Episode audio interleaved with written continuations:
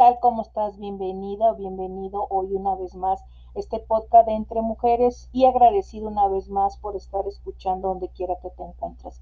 El día de hoy te voy a tratar un tema muy importante que a mí me llamó mucho la atención. Todo lo que tuvo que pasar una persona jubilada para poder iniciar un negocio a su edad de jubilación y llegar a ser este uno de los eh, más grandes y exitosos en negocios de lo que viene siendo ventas directas de cosméticos. Sí, estoy hablando de la señora Mary Kay Ash, en la cual eh, el cómo ella inició. Ella trabajó muchos años, toda su vida, en lo que eran ventas directas. Posteriormente se jubila y cuando se jubila se encuentra desesperada por no hacer nada y ella decide a a no estar en este estado que le provocaba enojo, el estar inactiva, el no hacer nada, y ella piensa en enumerar todo lo que ella había aprendido en el, tiempo que ella estuvo trabajando. Y en estos años que ella estuvo trabajando, que estoy hablando, em, eh, lo que ella obtuvo, empezó a hacer un, un listado. Estaba hablando ella de los 25 años de que ella había estado trabajando. Entonces ella empezó a hacer un listado y le nació la idea de escribir un libro. Pero cuando ella dijo, bueno, escribir un libro y la gente va a preguntar, ¿y quién es ella? ¿Quién tiene o tiene ella las suficientes credenciales o la credibilidad para hablar de un tema si no sabemos quién es ni tampoco conocemos cuál ha sido su trayectoria? Entonces ella decide con sus ahorros que tenía, que ella había guardado durante todos esos años, ella tomó la, decisión de vender algo, pero ella quería que fuera un producto de primera, de, primera calidad o de buena calidad y que beneficiara a otras mujeres y que esas mismas mujeres se sintieran cómodas vendiendo ese producto. Entonces, ella también pensó en ofrecerles a las mujeres una oportunidad sin límite para que pudieran aplicar toda su inteligencia y toda la motivación.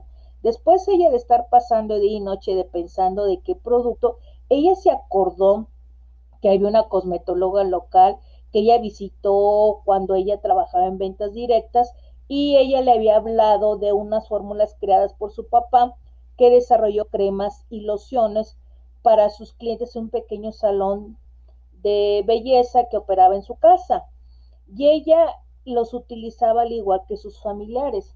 Entonces ella decide comprar estas, las fórmulas originales a la familia y ella empieza a crear estos productos.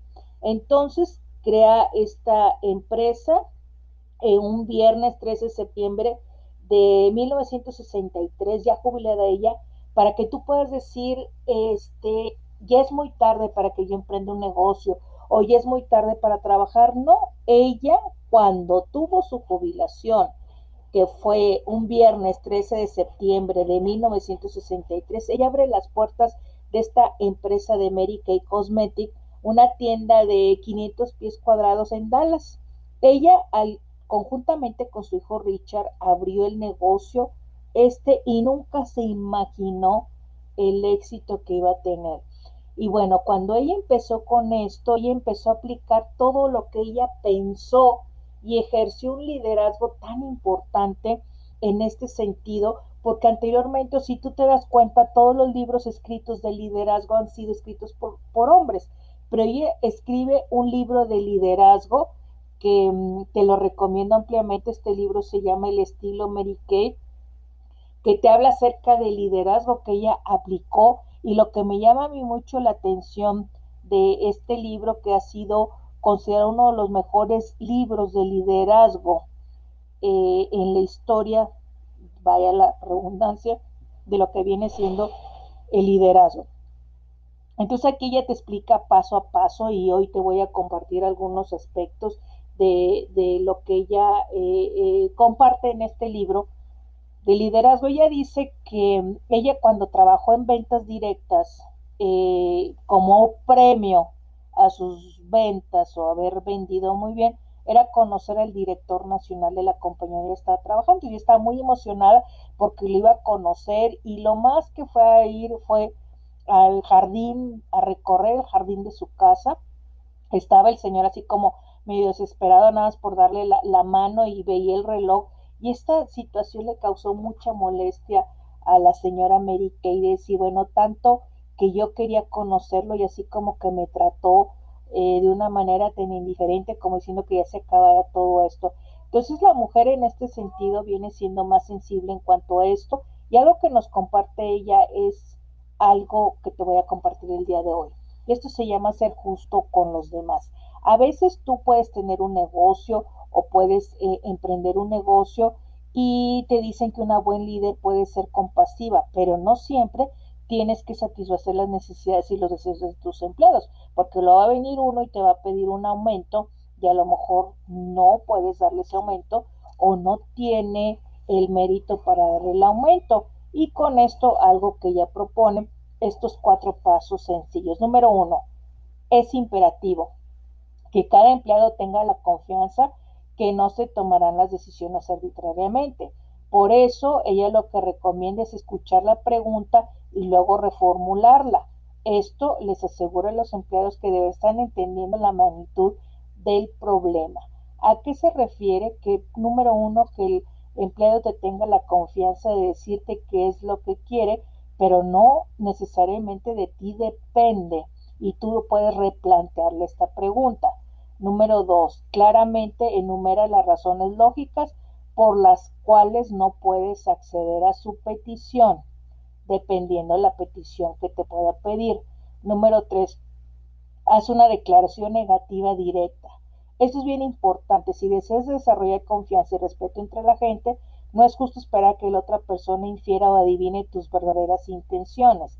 ¿Cómo hacer una declaración negativa directa? Si te dicen, por ejemplo, necesito un aumento de sueldo, entonces, ¿por qué no puedo darte un aumento de sueldo? Sí, porque la situación está pasando por una situación difícil, por debido a la pandemia, porque las ventas no han sido buenas, etc.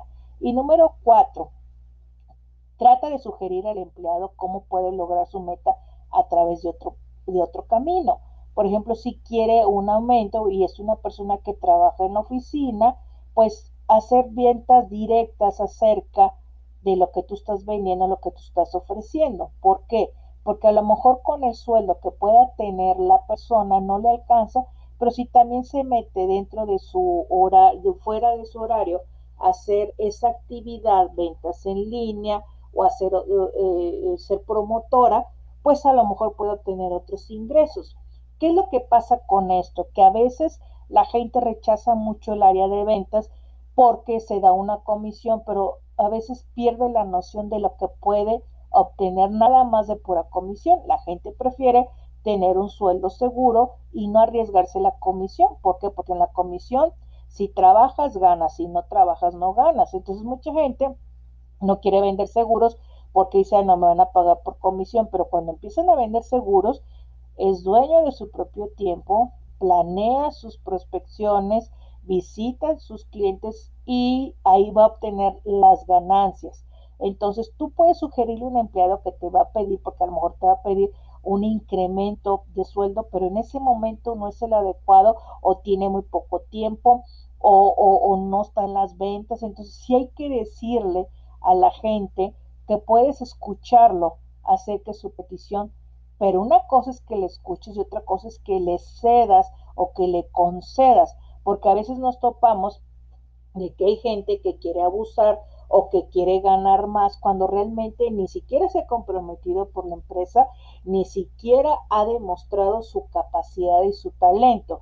Entonces, esto es parte del liderazgo que ejerció la señora Mary Kay, ella que siempre cuando ella tenía la oportunidad, siempre tenía la puerta abierta y se tenía la confianza. Cuando tú trabajas en una empresa, a veces no tienes tanto acceso a tu jefe o al, que, al jefe de tu jefe. Entonces hay gente que trabaja a puerta cerrada, pero si tiene la puerta abierta, siente la confianza de expresarle o decirle las cosas y replanteate tú que él también te pueda sugerir alguna otra manera de obtener los ingresos.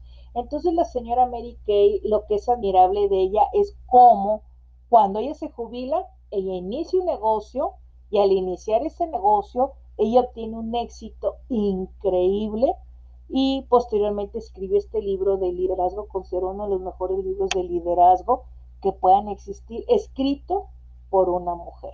Tienes que leerlo. Y lo más triste, yo digo, lo más triste es que este libro, si conoces a alguien que venda productos de Mary Kay, no le estoy haciendo promoción, pero vale la pena. Yo lo compré en Soriana hace muchos años, vaya por el golazo, y me costó 100 pesos, dices tú, y ni las hojas, ni todo el escrito, el contenido es, como dice, impresionante. Y algo que me gustó mucho de ella es que ella basó su regla de oro, trata a los demás como te gustaría ser tratado, que él, él obtiene de un versículo de la Biblia de Mateo 7:12, que te voy a leer la versión, la nueva versión internacional. Así que en todo traten ustedes a los demás tal y como quieres que ellos, ellos los traten a ustedes. De hecho, esto es ley y los profetas. Entonces, trata a los demás como te gustaría ser tratado. Es la regla de oro de la señora Mary Kay y ella tenía un orden y siempre lo, lo dijo. El orden era primero Dios, número dos después tu familia y número tres tu trabajo.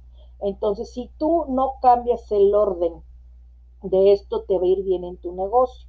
¿Por qué primero Dios? Si eres creyente, acuérdate que hay un mandamiento que dice, amarás a Dios sobre todas las cosas o con toda tu mente, con todo tu corazón. Número dos, después tu familia. Por eso ella creó este negocio pensando en mujeres que no descuidaran a la familia. Y número tres, tu trabajo. Nunca antepongas tu trabajo por tu familia, porque hay gente que dice que yo por mi familia antepongo mi trabajo para darles lo mejor, pero no le estás dando lo mejor que viene siendo tu tiempo, tu valioso tiempo, porque siempre estuviste ausente. Eso es lo que te quería compartir, parte del liderazgo que te voy a ir compartiendo de estos tips que empleó la señora América y que a mí se me hacen muy, muy interesantes y sobre todo que no importó la edad de ella para poder iniciar un negocio y más que el negocio, ella quiso este, escribir un libro, pero decía, bueno, ¿y quién conoce a la señora Mary Kay? Pues déjame decirte que el negocio de ella hizo que muchas mujeres llegaran al éxito, uno de los éxitos eh, que ha tenido la mujer a través de este negocio de la venta de cosméticos y de cremas de la señora Mary Kay. Y bueno, pues es, eh, ha sido considerada como una de las líderes de negocios más inspiradoras. Mary Kay siempre comprendió la importancia de las personas, que ella siempre decía dentro de su liderazgo lo más importante es el recurso humano, que a veces las empresas se olvidan de este aspecto tan importante del recurso humano. Bien, espero que te haya gustado y tú puedas pensar, ¿puedo emprender un negocio? Sí, no importa la edad que tú tengas. Aquí la señora Mary Kay te está demostrando que en su jubilación ella emprendió un negocio y un negocio muy exitoso. Nos vemos en el siguiente podcast. Hasta pronto. Bye.